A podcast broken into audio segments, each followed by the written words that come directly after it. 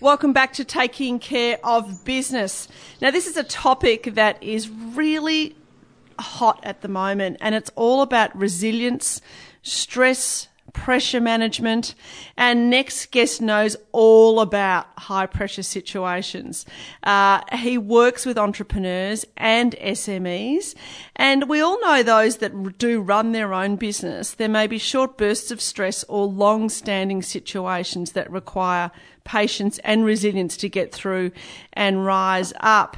He has also worked with big corporates like Coles Myer, Toyota, St George, and the Victorian Parliament. I think politicians at the moment certainly need his help. I'd like to welcome to the show Michael Licenblat. Thank you very much. Great to be here. Really great to have you here, Michael. Now, when you're doing corporate work, is there much difference between the corporate work and the work you do with entrepreneurs or SMEs? Look, it's different type of pressure, but the response to pressure is consistent. What we're seeing now is that people want more in less time. They have fewer resources, so they're being squeezed uh, a lot more for their resources, for their ability to apply themselves under pressure. From a corporate point of view, we're looking at a lot more stakeholders influencing decisions. From an entrepreneurial point of view, business owners are touching more things. They are being more things in their business. So they're spread a lot more thin and they're feeling the impact of pressure in that way. Okay, so I thought it might be a good place to start uh, talking about some definitions because it got me thinking, and some of our listeners might be thinking the same thing. What's the difference between stress and pressure and resilience? So, those three, how do they all sort of fit in together? Certainly. Stress is the byproduct when pressure is not managed well. It's sort of like a, a, the blood that comes out when I cut myself is the stress. Uh, the, the, the cut itself is the result of bad pressure management. If you can use that comparison, resilience is the way in which I handle pressure.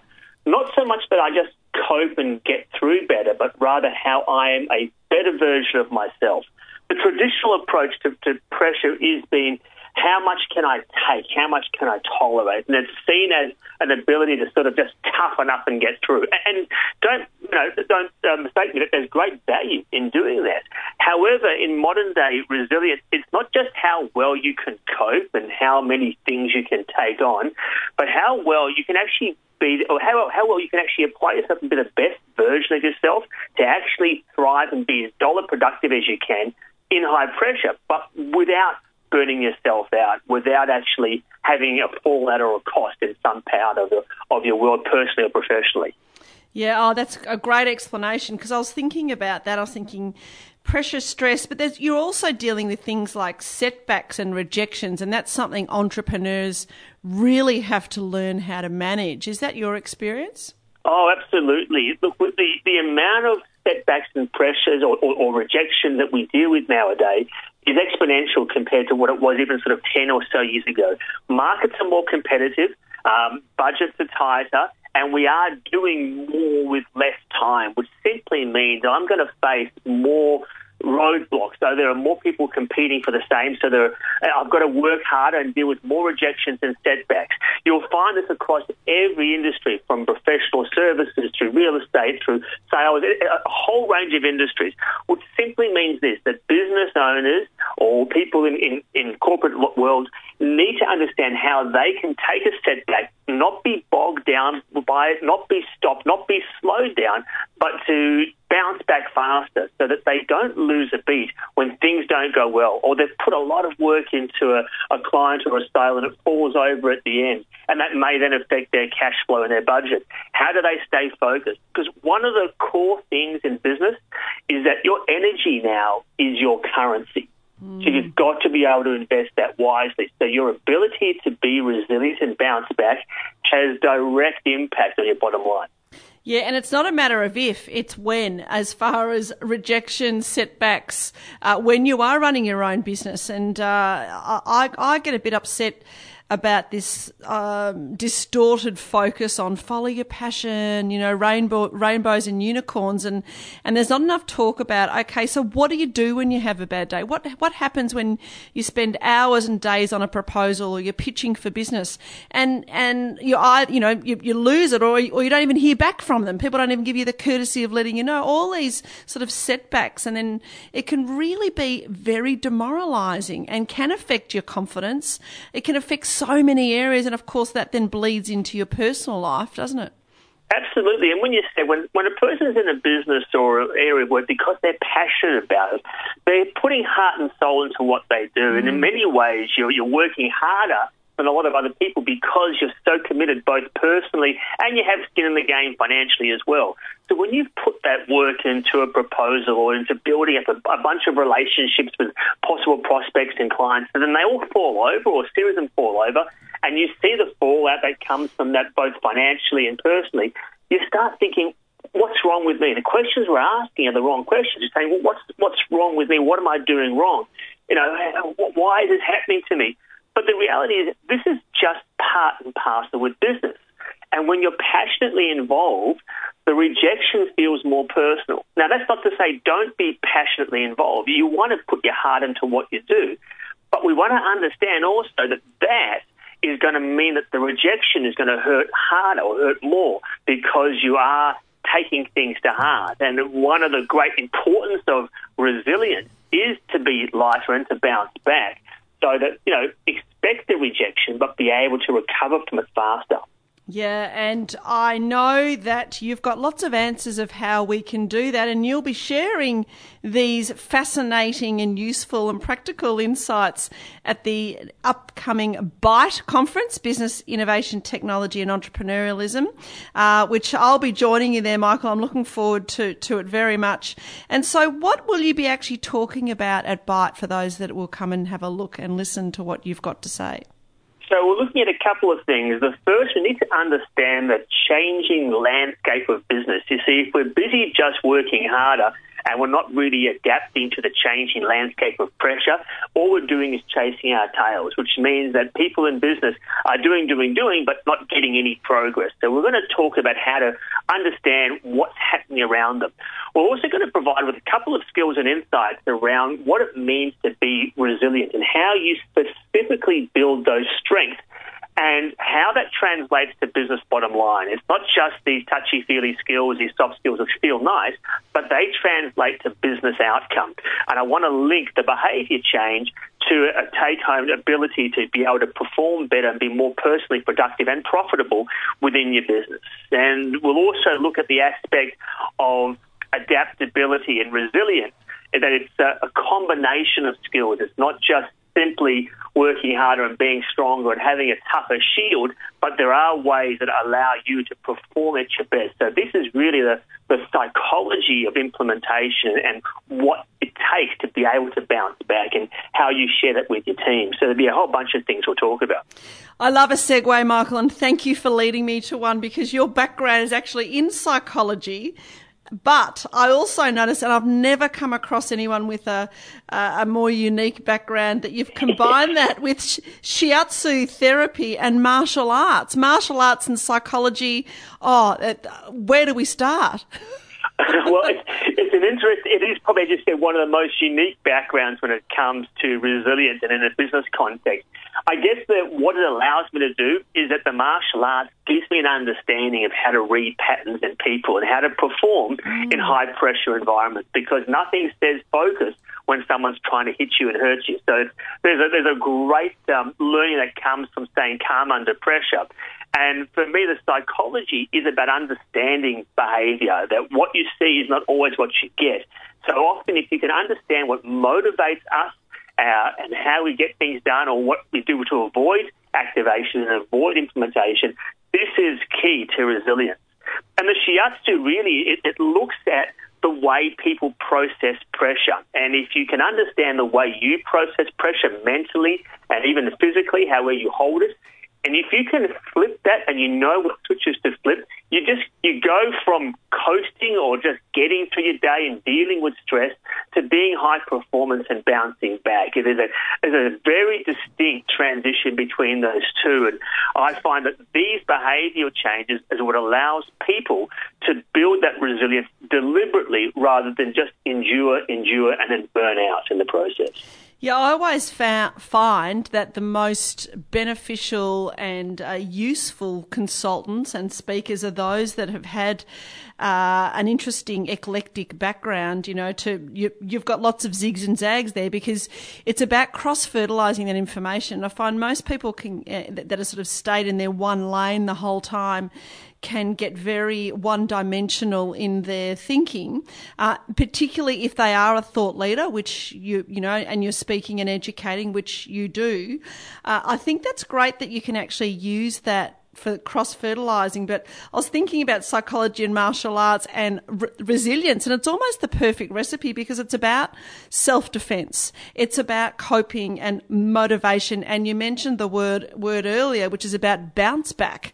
And uh, and I think if I put all that in a pot, Michael, and and I had to get the jus of you, I think it is about bounce back. I think that's really a real key to it. And, and that would be absolutely cool, not just to myself, but also to, to the message and how you apply that message.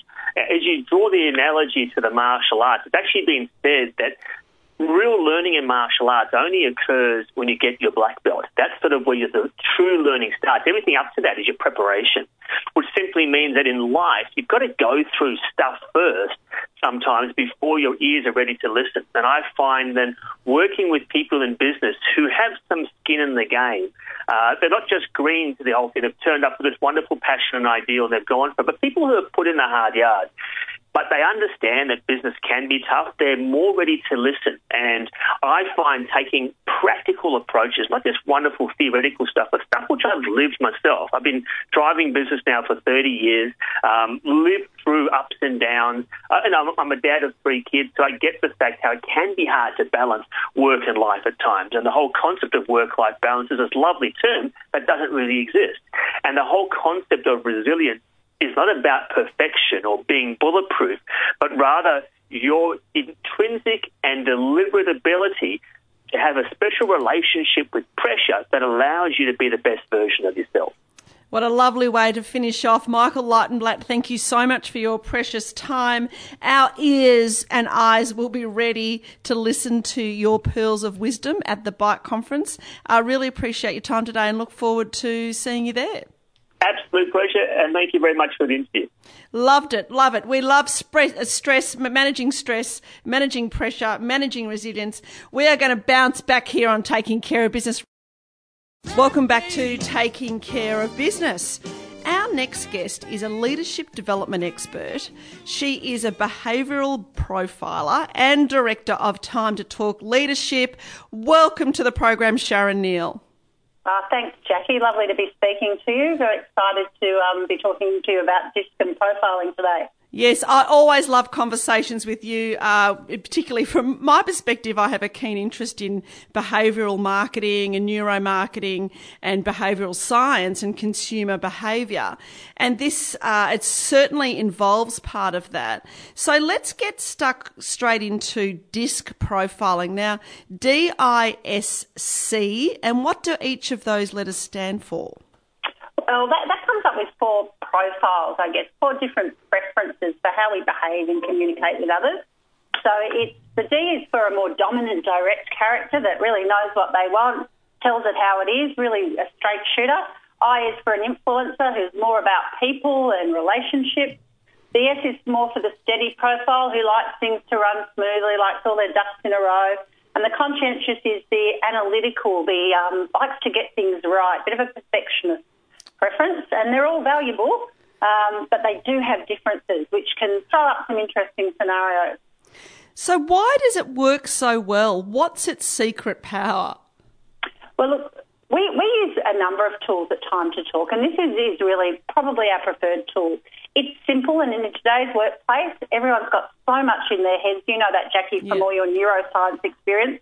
We've got so many messages. We need something that's very simple that we can easily relate to um, and we can practically use it back at work. And that's where we see great results with this tool because it is simple and it gets traction at every single level. So we, we love it. Um, our clients love it. Not just for at work though, but it's great for at home, for your teenagers, for your mother-in-law, pesky neighbour if you're having problems with them. So it works across all facets of your life. Yeah, so how does it differ from other, uh, I suppose, popular profiling tools like the Myers Briggs, for instance? Yeah, look, Myers Briggs is a great tool, and we use that quite a bit as well in some of our leadership workshops. Um, and it takes a little bit longer to get into a bit more depth with Myers Briggs, and you are trying to remember a lot of different combinations. So we just find the simplicity of DISC and just the, the self awareness piece, so being a bit more aware of yourself, but also being aware of others' preferences and what the gaps may bring about in terms of frustration and also value. Right, yeah. So with the DISC profiling, where have you seen it well used? Uh, look, anything from, from service people understanding their customers and not taking direct messages too harshly, right through to leaders um, at the executive level, understanding their executive teams and what their preferences are and how they're best motivated and where their development gaps might be. Um, and using it a lot across organisations cross-functionally to understand different functions and groups within the organisation and bringing them closer together and also project teams, you know, playing to people's strengths in a project team and making sure that we are allocating tasks or jobs or communications to that person's preference. Can you give me an example of how it works, either professionally or personally? Oh yeah, look, I could give you. I could talk a lot about both, Jackie. I've got lots of stories. Um, there's light bulbs with this all the time, and we see it in our programs. But look, we had a lady. I was recently doing some leadership coaching, and um, the lady I was coaching was a very strong, dominant, very you know, just tells it how it is. And she said to one of the um, team members that she was not doing a good job and, and just told her directly she needed to fix it. But the other lady got quite emotional and ran out sort of very upset because she, whilst it wasn't personal from the dominant character, the other person took it personally. Mm. So there's a big gap between intent and impact. Sometimes we don't intend our messages to come across a certain way, but if someone hears something different, the impact can be quite different for them. Yeah, yeah, that's a that's a great example. Now, there's so much to talk about with DISC, and it's as you said, I love it that it can be used professionally, but also at home. Yeah. as you said, your pesky teenagers. But it's look, it certainly helps just identifying, I suppose, your own preferences and the focus being on preferences. It doesn't mean you you are solely a D, a dominant. It means that you can have no. other areas, can't you? Absolutely, it's quite a, it's degrees of preference, and we have quite a spread. And we also have the capacity to dial up and dial down when we need to, which is the beauty of understanding ourselves a little bit more and understanding others. I might need to adapt my messages a little bit. I have three of those teenagers, and they're actually not pesky, Jackie, but they are three different preferences, and it's mm. helped me enormously. Um, I'm polar opposites to one of my teenagers, and she's very analytical and conscientious, and I'm not. So it's really helped us bridge the gap and me to understand her better and us to have a better relationship, which is important for all of us. So it's really about how do we improve our relationship. Now, I've heard you speak many times and I love it every time. I learn something new from you because you don't, like a lot of other speakers, just go from script and it's the same thing over and over again. There's always new insights, always new areas of fascination. Sharon Neal, and you are speaking at the BITE conference, uh, which indeed. is coming up shortly. Now, tell us what are you going to be talking about there without giving too much away? Well, look, it is going to be, as you said right at the beginning, it's about behavioural profiling. And it's almost, I know you talk about being a professional eavesdropper, Jackie, it's almost like extending that, not just what we hear, but what we observe of others and how can we actually use that information to build better connections, better relationships, get our messages across to others. So it's quite a powerful tool. So it's almost like uh, uh well, thinking of criminal minds or SVU and becoming your best behavioural profiler there. But being aware of what's going on around you. So we're going to actually um, give people some insight into the profiles and how they can use them and how they can start recognising that and some really practical tools to walk away with. And that's what I love about this tool. Um, in a short time or even a longer session, you get a real opportunity to give people something that they can use that will make them better in, in themselves but in their relationships with others. Yeah, and particularly for entrepreneurs and small business owners who may not have had exposure to this tool. Uh, uh, certainly, it's very popular amongst larger corporates who do have the resources and, and know of its effectiveness. But quite often, small business owners and entrepreneurs don't have access to this sort of tool. So, coming along and listening to you and getting some inside tips as to the power, the secret power of DISC, will certainly put them in good stead, I think. Yeah, absolutely. And from a small business perspective, getting your message out there, it's such a crowded marketplace, but how do we connect better with people? And even even something as simple as an email, how can we craft that in a way that will be better received by our clients or customers? Oh, I love the way you craft those words, Sharon Neal. I look forward to seeing you at BITE, and uh, thank you again, as always, for your valuable time and your fascinating insights. No problem. Looking forward to it and thank you for your enthusiasm about DISC and, your time today, Jackie. Always a pleasure. You're listening to the best brains in the business here at Taking Care of Business. We'll be right back.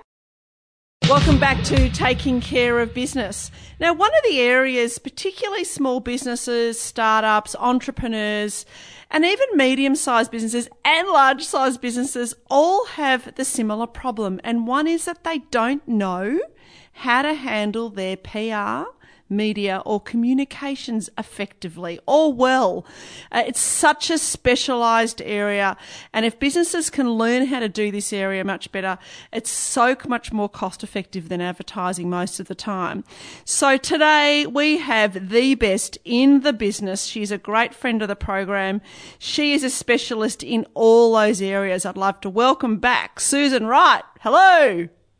Hello, Jackie. How are you? Well, always better talking to you. Now, let's just talk about you. Now, you're the director of Q Strategies. You've been running Q Strategies, uh, which is a marketing communications business based in Melbourne since 2013. But a number of your clients are global. Now, you do quite a bit of work with Spanish tourism. Tell us a little bit about that and what Q Strategies is up to. Sure. Well, Q Strategies, we've actually been around since 2003, not 2013. Oh, 2003. So, Sorry, I put an extra one there by mistake. 2003. I did. Um, wow. Yeah, it, it, it's been a long time in business, and it's been um, an interesting uh, journey too to see how things have really evolved in the area of communications, PR, that field because it certainly has changed quite a bit. But um, yeah, Spain, Spain Tourism is one of our clients, a long-standing client, along with another, along with other tourism destinations as well, so both international and local. Um, and we've also represented hotels, um, other hospitality businesses, restaurants, wineries, um, arts and cultural events, all sorts of things in that field. Um, and really, what we're about is helping those businesses, small or large, get on the map. Yeah. Be known, be seen, be heard, mm. and to create and carve out for themselves the profile that they want. And that's some of the stuff that I'm really interested and excited to be talking about at this upcoming conference that you're involved with as well, Jackie. Yes, yes, yes. Unfortunately, we're not sharing the stage, but I'm on. I think I think you're on a couple of speakers before me, but I'm really excited to see you there, and I'm really super excited to hear what you've got to say because, as I said in the introduction, this is an area that a lot of businesses just don't get right. Doesn't matter what size they are, it's constantly an area where they continually fail, and in, but and also it's the area most vulnerable. It's the biggest risk if they get it wrong as well. Has that been your experience? It has, and I think what ends up happening is a lot of people when they're working in their business. Um, it's very, very hard to see the wood for the trees and to know well, what is it about our business that we need to communicate? What is it? What is our unique story? Um, what is the way that we need to be getting out there and sharing what we're good at? And for a lot of people, that becomes quite difficult. Even if if you think about trying to do that for yourself personally, if somebody asks you, "Well, hey Jackie, you know, what are you good at?" Mm. Um, it might not be so difficult for you to express that, but for some people, you know, when you start uh, wanting to ask what you're good at, what's your unique talent, it is hard, and that's even the same in businesses. Um, it's often hard to work out exactly what it is that you are wanting to share with the rest of the world and what's going to be notable and what's going to be talked about. So that's a lot of the stuff that we try and navigate um, different businesses, small startups, family businesses to multinational about.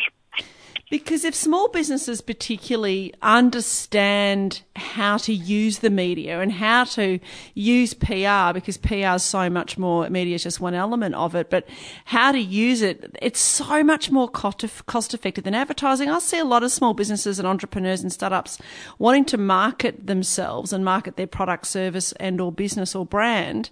And they go straight to, oh, let's do an ad in a local paper. And I'm thinking, well, hang on, hang on, hang on. And uh, yes. do you find that as well? Yes, and and often um, it it can be so much more effective to have that what is perceived to be a third party endorsement. If you're seen, read about, heard in the media, um, it's it's far more powerful to have that sort of endorsement about your business than to have a local newspaper ad or a um, a local magazine ad, for instance. So that third party endorsement is such a powerful tool, and we've worked with businesses over the years that have simply used the power of PR and the power of working with the media to, to launch a business from the ground up. Um, and yeah, it, it, can be incredibly powerful and, and in some respects more cost effective and, and easier to track as well, how that's come ah, about. Yes, the, the measuring, the metrics really important. Now, the BITE conference that uh, you and I are both involved with, what are you going to be talking about? Well, I'm. I've been really thrilled to be asked to, to come along and, and talk alongside some really pretty fab speakers as mm. well. And I thought long and hard about well, what what's going to be the best um, best way to share some knowledge and share some um, experience at this particular conference. So the presentation that I've come up with is about how to how to get your business name out there um, through the media. And so some of the things I'm going to focus on is a few tips and tricks of the trade that I kind of have worked up as a, a toolkit, if you like, over the years from working with, as we've said, everything from a startup to a to a multinational. But in particular, it's also going to really focus on things like what what can you do to be more newsworthy, and what are some of the ideas that you can bring into what you're doing day to day to make you worth talking about. Um, and that can not only have benefit for how you could then engage media interest, but it's also about what gets your customers excited or your clients excited or your stakeholders excited to give them something to talk about as well. So it's um, yeah, delving a little bit into those sort of tips and tricks and ideas to get you talked about more. Yeah, and these are tips and tricks that the business owner can do themselves. Would, would they need to engage a professional to do it, or could they do it themselves? Well, I think, you know, really at a conference like this, the idea is that you want to go away armed with a whole set of ideas and inspiration for things that you can do for yourself in, in your own business. And it might be that, um, you know, by le- learning and hearing and, and, and having access to a whole range of other ideas that you can go, oh, that sparks something for me that I can apply to my own business. So it's not about suggesting, look, if you had lots and lots of money, or if you had lots and lots of budget, or if you wanted to go out and hire um, external companies to do this, it's it's not about exclusively um, being only able to do those things by having that at your fingertips. The idea is to give you some some insights and knowledge that you could apply yourself. Definitely. Yeah, oh, that's that's a great insight, and you're right. I think conferences are about that, and uh, it is a stellar lineup. There's 14 speakers, uh, so it's short, sharp, punchy. Uh, it's useful in the whole day. To take a day out of your business, as you know, is a big deal. Um, the other thing too uh, that I really like about this conference, it's it's the only conference or the first one I've been involved with that actually is a not-for-profit. So it's got a great social purpose, and uh, any money, well, the the aim's to break even. Let's hope that happens but any extra money goes back into the conference to actually put on a professional uh, a, a, event and to make sure that all the attendees really feel they've got extraordinary extraordinary value for money, and it's only $175 a ticket, which I was worried it was a bit cheap from the organiser's perspective, but it's certainly uh, a great, great value. I know Frankston City Council have been a great supporter as well as Smart Business Solutions, and RPP FM here, we're a media partner, being community focused as well. So it's just a, it's just a really good package, and it's not just about the Mornington Peninsula. I like, it's about Greater Melbourne. So it's moved to Frankston to incorporate Greater Melbourne. Uh, and to get some brilliant minds together. You know, like it's a big yes. brains trust.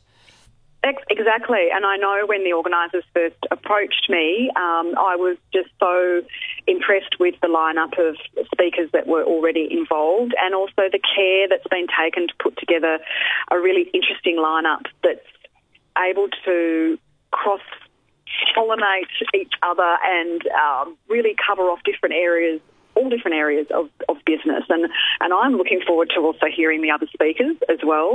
Um, I always find that when you go to these events, if you can come away with at least one idea that you could apply to your own business, it's been a good day because uh, we all need that ability to take time out and and just to get a little bit of extra inspiration or even some clarity on I've had this kicking around in my head for a while I haven't quite known what to do, but I sort of think I do. And then if you start hearing some other ideas, it might give you some clarity on, on the next steps that you need to take with your business. So yeah. um, I, I think it's going to be a really great great event. Yeah, it's like going to people. going to a mental sort of hotel and just opening up every door and finding out there are some real sort of surprises uh, behind those doors. So you're doing that mentally at these conferences. That's what I like to do, and then and have some you know practical takeaways. So that's the idea. But Susan Wright, look forward yes. to seeing you there. Very excited to be part of it, and as always, thank you so much for your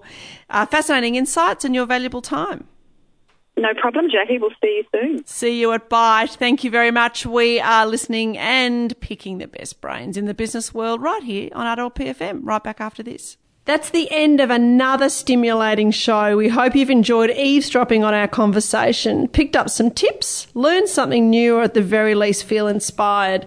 If you just joined us, you missed a lot. The podcast will be on the website, rppfm.com.au, and you can connect with me to continue the conversation, Jackie Mitchell, on social media or at brandstorm.com.au. Thank you today to our worldly and thought provoking guests. We look forward to your company next Friday at 11am. In the meantime, keep taking care of your business.